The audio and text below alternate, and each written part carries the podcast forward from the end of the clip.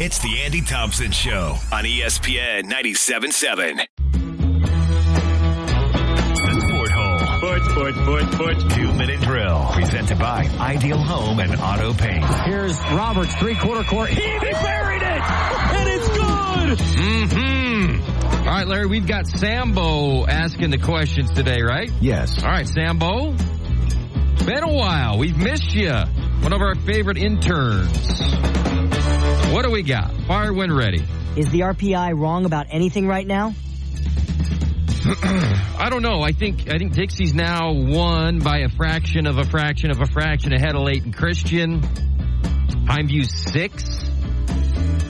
Um, after losing by ten or so at the Thunderdome last time they played. Here's what I'll say. I think the most underrated team in the RPI right now in Region 9 might be Crimson Cliffs. Crimson Cliffs has lost three times to Dixie. They lost in a heartbreaker buzzer beater to Snow Canyon last time in the jungle, but they've beaten everybody else. Now they have to go to Desert Hills. Desert Hills has not lost a region game at home this year.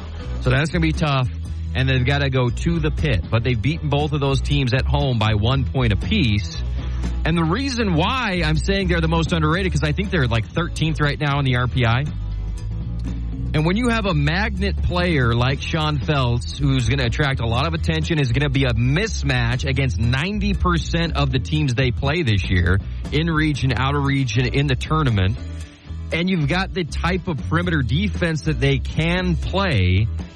I, I just think that they're better than the 13th ranked team in in the RPI. I think they're going to go up. Now the problem is they got to play Snow Canyon at home. But if they can get if they can win at home and then maybe split against Pine View and Desert Hills, who they both play on the road, they'll climb up a little bit and beat everybody else. They've already you know played Dixie twice in region and once out of region. So I think when I saw them 13th, I know their record's right around 500. Are they nine and eight overall? I just think that they're better than that.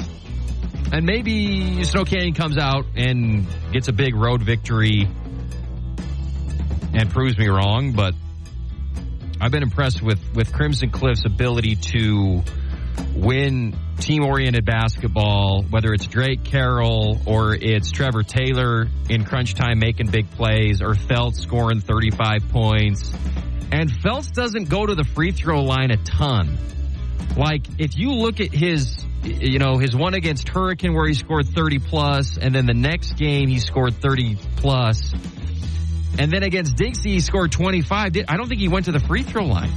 Those are all field goals. And he's making threes and he's making, I mean, against Hurricane he had 19 field goals made. so that's really impressive. Maybe he goes to the line a little bit more when the tournament starts and they kind of force it to him down low a little bit. But he's got such a versatile game where he can stretch you out, Larry. He's a new age big. He can shoot that corner three. He can shoot the top of the key. He can shoot the elbow.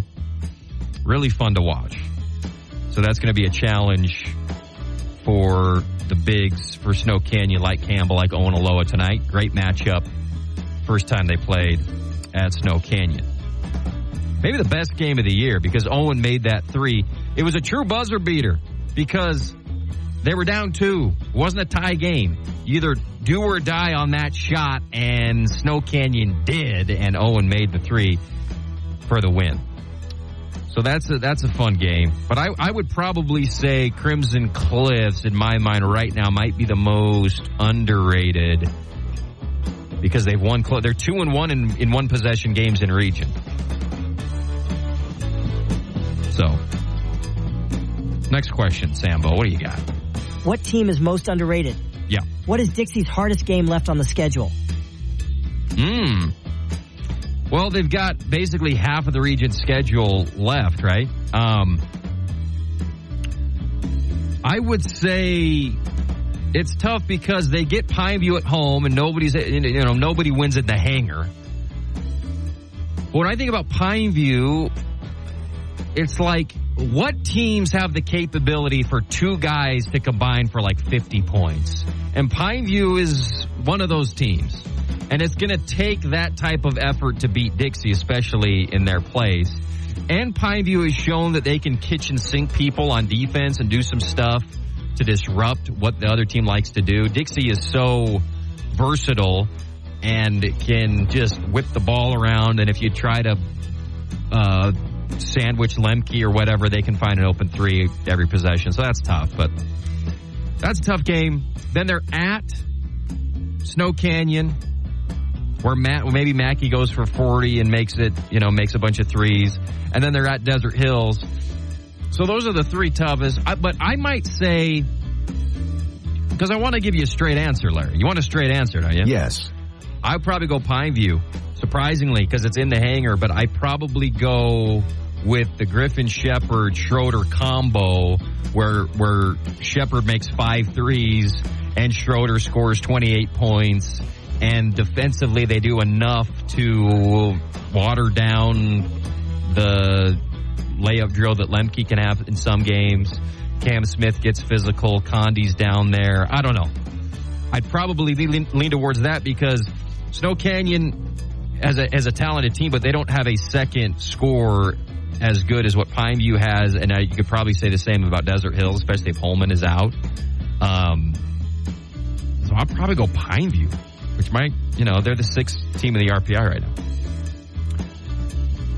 Who is the region MVP? Anything changed yet?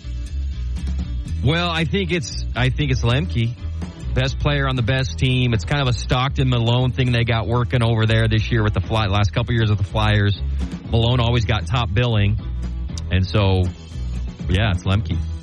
I think Mackey is close. I think Schroeder's close. I think um, Allred can get there. But I think it's Lemke's at this point. I mean, they're gonna they're gonna be favored to win out, go undefeated in region. And if that's the case, it's it's clearly got to be got to be Lemke. You have a problem with that, Larry? No. Didn't think so, my friend. Letter to the Sport Hole. You can write to the Sport Hole at 900 3776. Thank you. Uh, letter to the Sport Hole. You can uh, mail us 750 Ridgeview Drive, St. George, Utah 84770, high above Bluff Street, next to Paula's Restaurant, which I never go to. You ever go to Paul's, Larry? No. I remember going there when I was maybe one of my, you know, 10 years ago or something, 15 years ago, coming down to watch the Dixie College. Well, let's see. Probably the Dixie State Red Storm at that time. And we went to Paula's and ate. And then I haven't been back in 15 years. I need to go back. It's always filled up over there. At lunchtime, it's always filled up. All right, this letter is from Dalton. Who's the best college basketball player in Utah this year? Had his man sealed. Oh, Sabor again, throwing it down. That's his third 30 point game of the year as he goes over 30 again. Great Osobor was awesome again last night against San Jose. I was watching that game. Nobody goes into the spectrum and pushes those boys around. How about Utah State, Larry? Two losses on the year, tourney bound. I think Lunardi's got him as like a six seed at this point. The Mountain West is kicking trash, first of all. And that's that's not necessarily my answer. I'm not necessarily going with Osobor, but the Mountain West is kicking trash. And you have to credit how they've gamed the system to where right now I think they've got six teams slated to go to the tournament. Six. And you only have to go back five or six years when they were a one big conference some years, where Nevada was the only team that went, or San Diego State. Now, they're coming off a season where San Diego State was in the national title last year, Larry.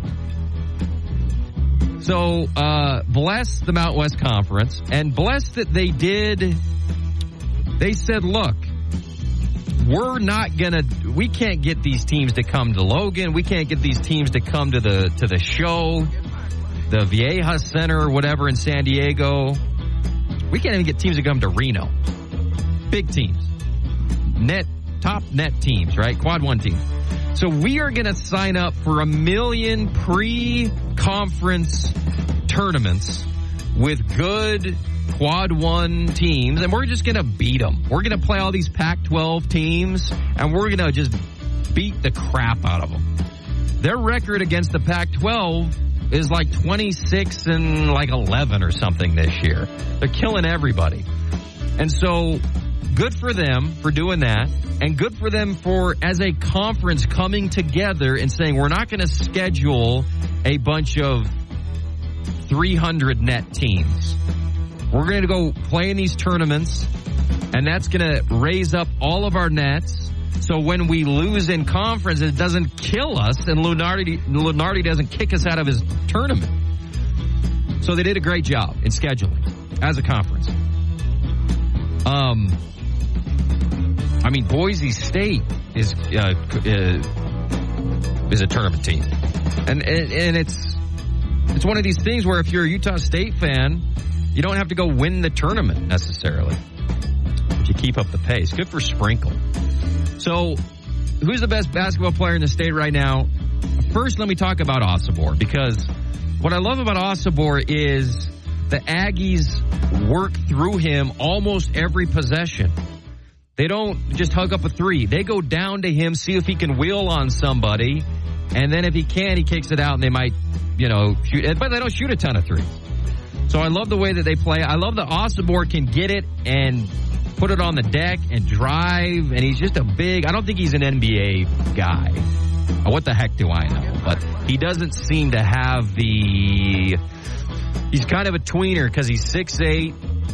I don't know that he has the explosion that you need to have to do what he's going to be asked to do in the NBA. Is he an NBA guy, Larry? I hope he is, but I don't think he's good enough. I mean, it, it really wasn't until this year where he became great. You know, he was good at Montana State, but now he's averaging a double double and the best player, and so maybe maybe he'll get picked up or something. I don't know. But I love Great Osobor. Probably a European player though. But the best player in the state is mm, Dylan Jones for Weber State. Now, Osobor might be collegiately because his team's doing good and he's their best player. He might have been my answer, but you probably got to go with Dylan Jones because if there were a draft and all the college teams were drafting, he would probably be the first pick, just like he will be an NBA pick. He's a borderline first round pick in the NBA. And what's interesting about Dylan Jones is he's a weird guy. He's a weird player because he's he's a six six three, I guess, who doesn't dunk. He's got one dunk on the year. He's not a freak athlete. He's not an above the rim finisher. He's a great facilitator. He's got all these big Big Sky records.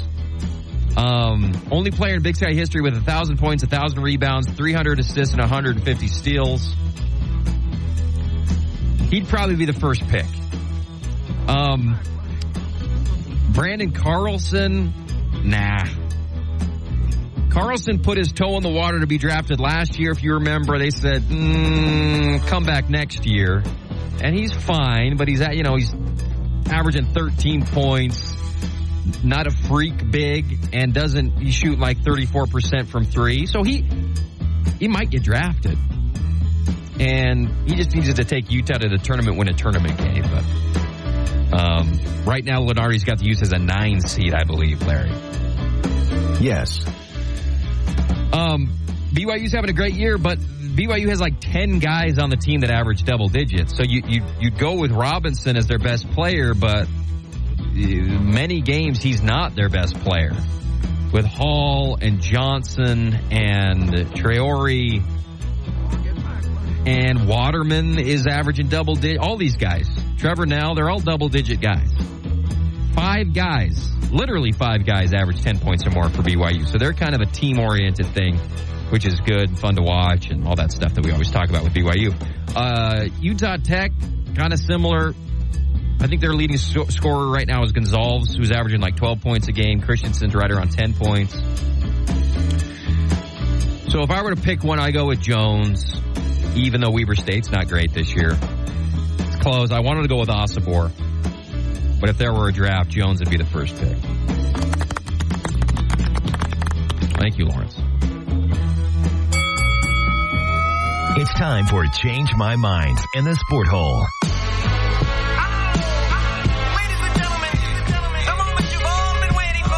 All right, this is uh, Change My Mind. Uh, let's see, Change My Mind. There's a lot of Utah high schools with generic names. And I'm talking about the high school names themselves, not the mascot names. No, I'm not going to change your mind, Larry.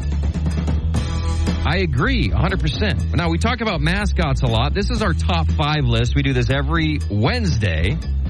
And so, what I'm going to do is I'm going to take these generic high school names that are something canyon or something mountain or something ridge or whatever. Now, I ain't going to do St. George because that's too close to home. Those are like our children. We love all the St. George schools. We love their names. we're going to go outside of St. George and we're going to say, look, you mail in your name. I want a name with some history. I want a name with some nutrients that has a little something to it, you know? About your area. Why are you naming yourself? Well, let's start with Green Canyon, Larry. That's number five. Number five. Green Canyon is a school up in Logan. They played in the state championship this year in football against our very own Crimson Cliffs, which we love. Green Canyon is named Green Canyon. That's not good enough. You had a chance to name a school. You took the safe way out and you named it Green Canyon, and they're the freaking Wolves. So let's fix them, Larry. Here's what we're looking at a historical figure from Logan, Cache Valley. It's got a lot of history, a lot of winners to come out of that county who've done a lot of great things in the world. Now, the first one you go to is Merlin. Problem with Merlin is he's a famous Logan High alum. You can't name a low, you can't name a Grizzly. You can't name your school after a Grizz. You see what I'm saying, Larry? Nobody would go for that. We're not going with Merlin. We're going with Marriner Eccles. Born in Logan, 1890. I know there's a million things in Utah named after Eccles. Marriner Eccles is from Logan. He ran the the he, he was like the uh, the Alan Greenspan of his time. He went to D.C was in charge of the whole American economy back in the day, and nobody knows who the heck he is or what he's done. So we're changing the Green Canyon Wolves to the Eccles High Bankers. Look, not everything has to be a ferocious beast, okay? Number four. Number four. We're going to Cedar Ridge High School in Richfield. Double offensive because there's already a Cedar City High School. Anytime Cedar Ridge comes up or Cedar Valley, people think they're talking about Cedar City. There's one Cedar City. We already got a Cedar City, and they're the Cedar Reds. We don't need a bunch of other Cedars. So, Cedar Ridge is a cop out name.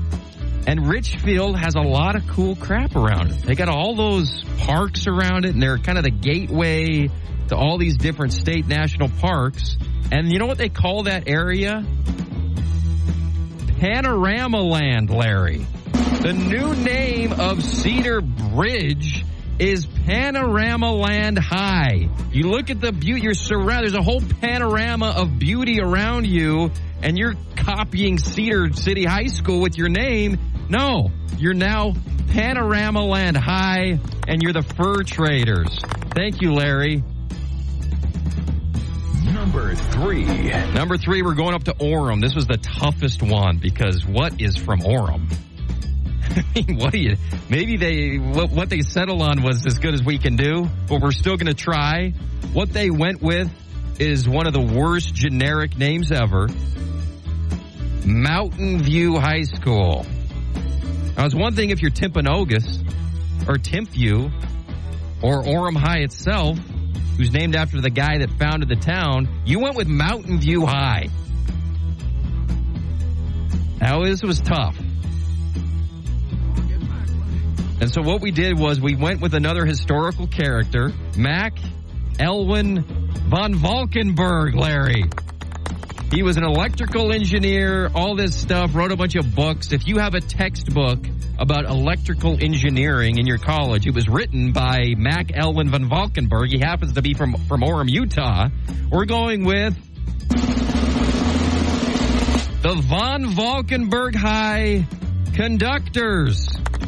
Conductors with double meaning because trains was a big deal in Orem at the time, and the electric condu- you're a conductor of electricity, Larry. Not look, I know it's horrible, but it's better than Mountain View. All right, we got a couple more. Let's go with number two here. Number two. Corner Canyon in Draper. I know there is an actual Corner Canyon, and it's not just Mountain View, but it's still horrible. Draper was known as the egg capital of the world. In World War II, our boys overseas were eating eggs. Well, maybe not overseas. the boys training in the forts around the West were getting their protein from Draper, Utah. And it was the Washburn chicken coop who was producing all of these eggs that won us World War II. His name was Bruce. Bruce D. Washburn. We're going with that is this lame corner canyon Washburn High chickens. And I know you're saying nobody wants to be a chicken, so you put fighting in front of it. The fighting chickens from Washburn High has a little history to it, Larry. Thank you. Let's go to number one. And at number one, Hillcrest High School. It's in Midvale.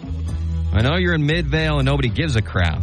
But when you fill out the form to make a new high school, take longer than five minutes to come up with the name. Hillcrest High School. I don't even know what their mascot is. This one was hard too.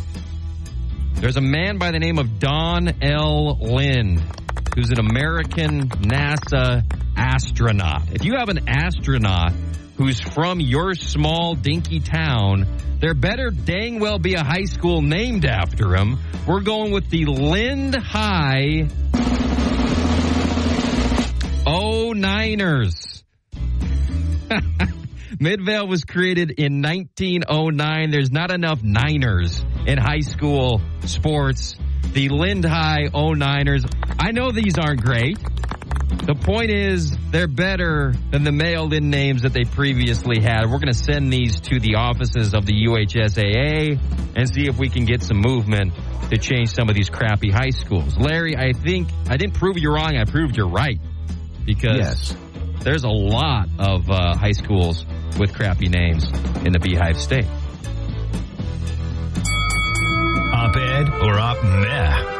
Good night. And good luck. Thank you, Larry. There is a uh, op-ed, and I guess it's not really an op-ed, but um, that I read today about Caleb Williams. And there's a scout who's saying all of these idiots who are saying that it's a fait accompli that Caleb Williams is the best pick are idiots because he's shown so much immaturity and, he, and erratic behavior and over emotional and he's writing f people on his on his fingernails and he sucks with the media and he wants to go home after a loss and curl up and watch Netflix with his puppy dog and he's sobbing with his mom and stuff like that. And I'm not a Caleb Williams fan. We don't like Caleb Williams. I think he's great. I think he's the most talented guy in college football. But this reminds me of what I instead of these stupid, meaningless pro days where the kids throwing on against air. This is what got the Jets Zach Wilson. Jet, remember Zach Wilson did the rollout thing and then he threw against his momentum 50 yards and people were like, "This is the greatest quarterback since Terry Bradshaw." That's how you get into these messes. Is you fall for the the meaningless stuff at the pro days or the stuff with the cones or heaven forbid the combine or Mel Kiper with his hand measurements. That's how you get um, Jamarcus Russell and Ryan Leaf and all of these busts is because you rely on these stupid measurements that have nothing to do all these quarterbacks can do the same stuff. Caleb's a little bit better than Drake Maye. Um, but when you put him up with uh, Dan, uh, Jayden Daniels, what what can Caleb do that Jayden Daniels can't? So what separates them is what is um, what's uh, their mental capacity, their leadership stuff, and just their mental toughness and their hard work commitment. So here's what you do instead of doing a stupid pro day or combine. You put all the top 10 picks who are perceived to be top 10 picks, and maybe you just do quarterbacks and then some other guys. You need 10 people. You put them on an island. You get Jeff Probst. You put them on an island for 10 days. You have all the teams who want this intel, who have the top 10 picks, donate a million dollars. The winner gets 10 million bucks. And you make them do Survivor. You make them build things. You make them work as a team. They're doing competitions. There's a vote. You vote out people. The winner. You learn more about people's character in the first 30 minutes of watching Survivor. Who's the hard worker? Who's the complainer? Who's the leader? Who can communicate well? Who's going to go and curl up in the fetal position underneath underneath the uh, the tarp when it starts raining? That that information is so much more valuable than the fact that Caleb Williams' hand, uh, hand size is 0.5 centimeters longer than Drake Maye's. But that's what we base who we're going to draft on. We talk to their coaches. Coaches all say the same crap. Figure out who this kid really is by putting him in a tough situation because that's what an NFL season is. And dealing with the media, the stress of all that stuff. Um, we saw it with Zach in New York. He was horrible with the media, and it took him until his third year to humble himself and actually be good with the media. So do the survivor thing. That's what I would do. 10 million bucks to the winner. Everybody contributes. That's the most valuable data you can get. Now, what these teams do is they mine the kid's social media and they talk to his uh, high school coaches and his te- they talk to everybody and they're trying to gauge what type of character he has and will he mail it in and will he watch film or will he be like Kyler Murray and not watch any film or is he going to be able to lead and just put him on an island put a, put a bunch of cameras just have CBS produce it give them 10 million dollars if they can win the 10 day challenge out in the wild Johnny Manziel would have been out in night one and then the Browns wouldn't have wasted their pick on him same with all these other losers. Thank you. Sports, sports, sports, sports. If you have one piece of advice to give Tom Brady about how to get into the broadcasting gig, what would you tell him? I think the best thing about Tony Romo when he started was he didn't come into this business trying to sound like anybody else. If I'm telling Tom Brady, uh, I, I, would just say be yourself. I, I don't get into this trying to sound like what you've heard over the years. Don't get into this trying to sound like whoever's helping you. You, you are a seven time Super Bowl winner and the greatest to ever do what you do. You know the game. Don't over prepare and see what you see and react with your gut on what you see. I, I think so many times people like that, they, they overdo it to the point where they're just paralyzed by so much information that kind of a, a nice I don't want to say relaxed, but a wide open mind just to to see something and react to it will be much more compelling than any bit of research that he could have done that he's trying to bring into the game. Who is the best college basketball player in the state at this point in the season? Thank you, Larry. Do you agree with Joe Buck's advice to Tom? I think it's great advice to Tom. Um, that it is what made Romo good. Here's what I here's what I would do if I had Tom Brady, the best quarterback ever, the best, um, one of the best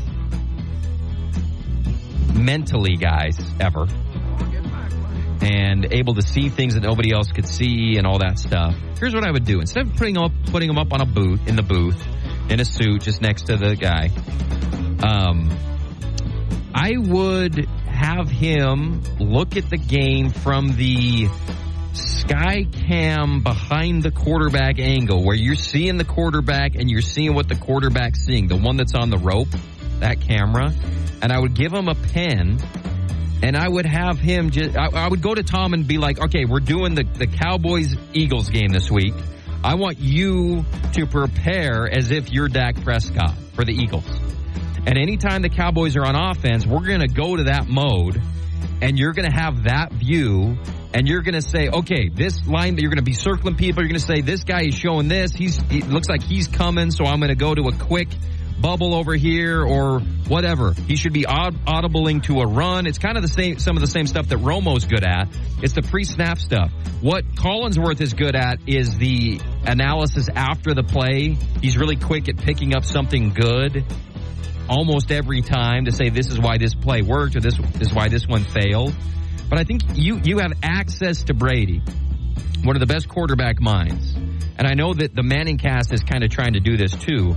The one difference I would spin for Brady is give him that camera angle in real time where he's the quarterback. He's looking at what the defense is doing in real time.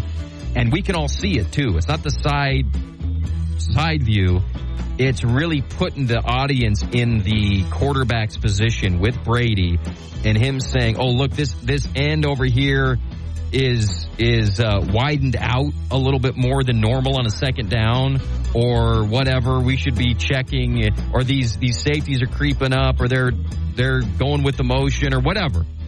There's a million things that he can do, and I just like to see maybe not every dang play, but I'd like to go to Brady Vision several times throughout the game on big plays and put him and have him tell exactly what Dak should be doing on the play. This is what I saw in my film study all week long. I'm the quarterback. I'm Tom. Here's what I'm doing. I'm checking down to this player. I'm throwing a hitch over here. Look at the cushion. Oh, that would be interesting to watch. And Manning does a lot of that. But Manning also is distracted by a bunch of other crap, the guests and trying to be funny and all that stuff. I think Tom can go like Kobe used to do on that detail show on ESPN Plus. Those were fun to watch. And a part of that is because he could replay it a million times and show stuff, but it'd be harder to do in real in real time for Tom. But I would do some of that. More of that stuff. Not just trying to predict the play or whatever like Romo does. Show us that angle. Let Tom go sick. I think that'd be great. Aikman gives no specificity. He doesn't do anything with. It's just kind of general stuff after the play happens. Um, people love Greg Olsen. I think he does a great job, and Tom kind of has big shoes to fill because they're getting rid of Olson to pay him ten million a year or whatever.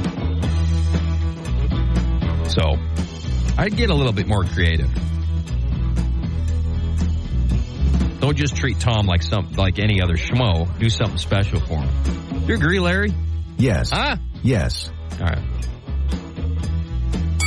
Life is happening for you, not to you. And if you keep going, it will open. It's time for a life coach in the sport hole.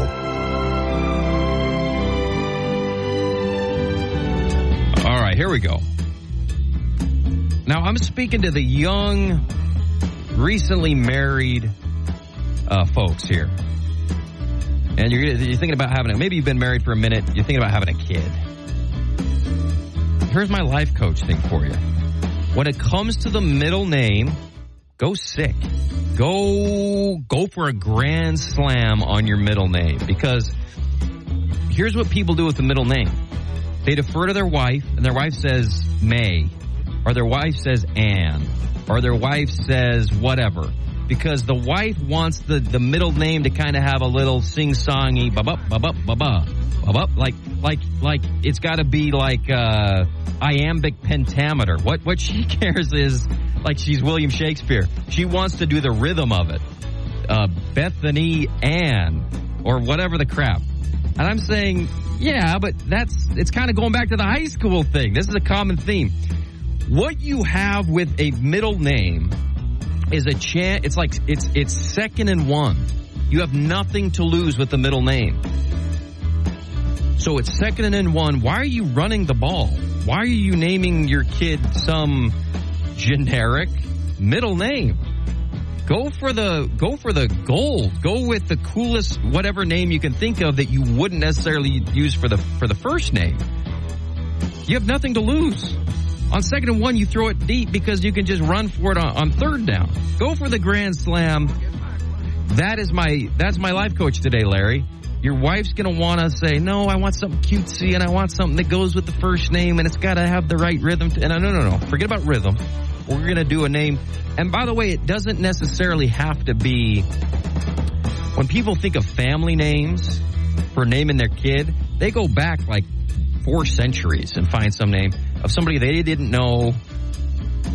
What what I'm saying is do some do something to somebody you know.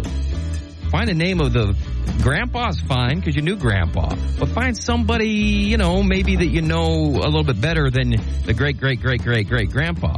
Let the let the let the great great great grandpa name his kid after the great great grandpa because they they farm together. You see what I'm saying, Larry? Go for the gold on the middle names. Don't cop out with this, you know, you know, Ann or whatever.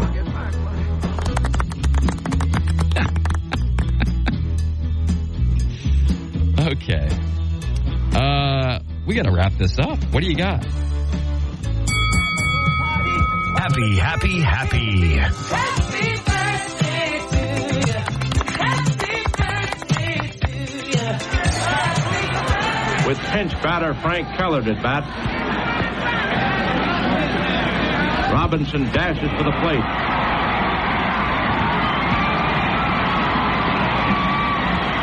It's close, and umpire Summers calls him safe on the daring maneuver. But Yogi Berra doesn't think so. Happy birthday, Jackie Roosevelt Robinson. By the way, that was the worst call of one of the greatest plays in the in World Series history. This is game one of the World Series when Jackie steals home. That couldn't have been the live call. I think that was in post production. They have some guy announce what happened to show on News of the World before people watch Gone with the Wind or something in movie theaters. That could not have been a live call. I mean, listen to this. With pinch batter Frank Kellert at bat. Robinson dashes for the plate.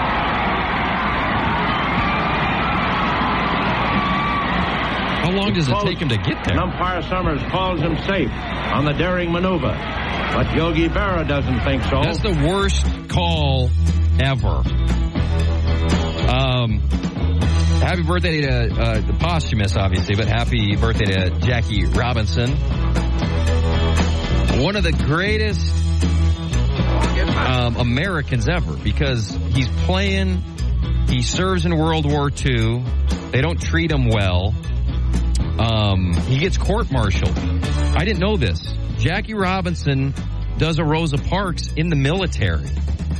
He's in the military. They have a deseg- desegregated bus in the military.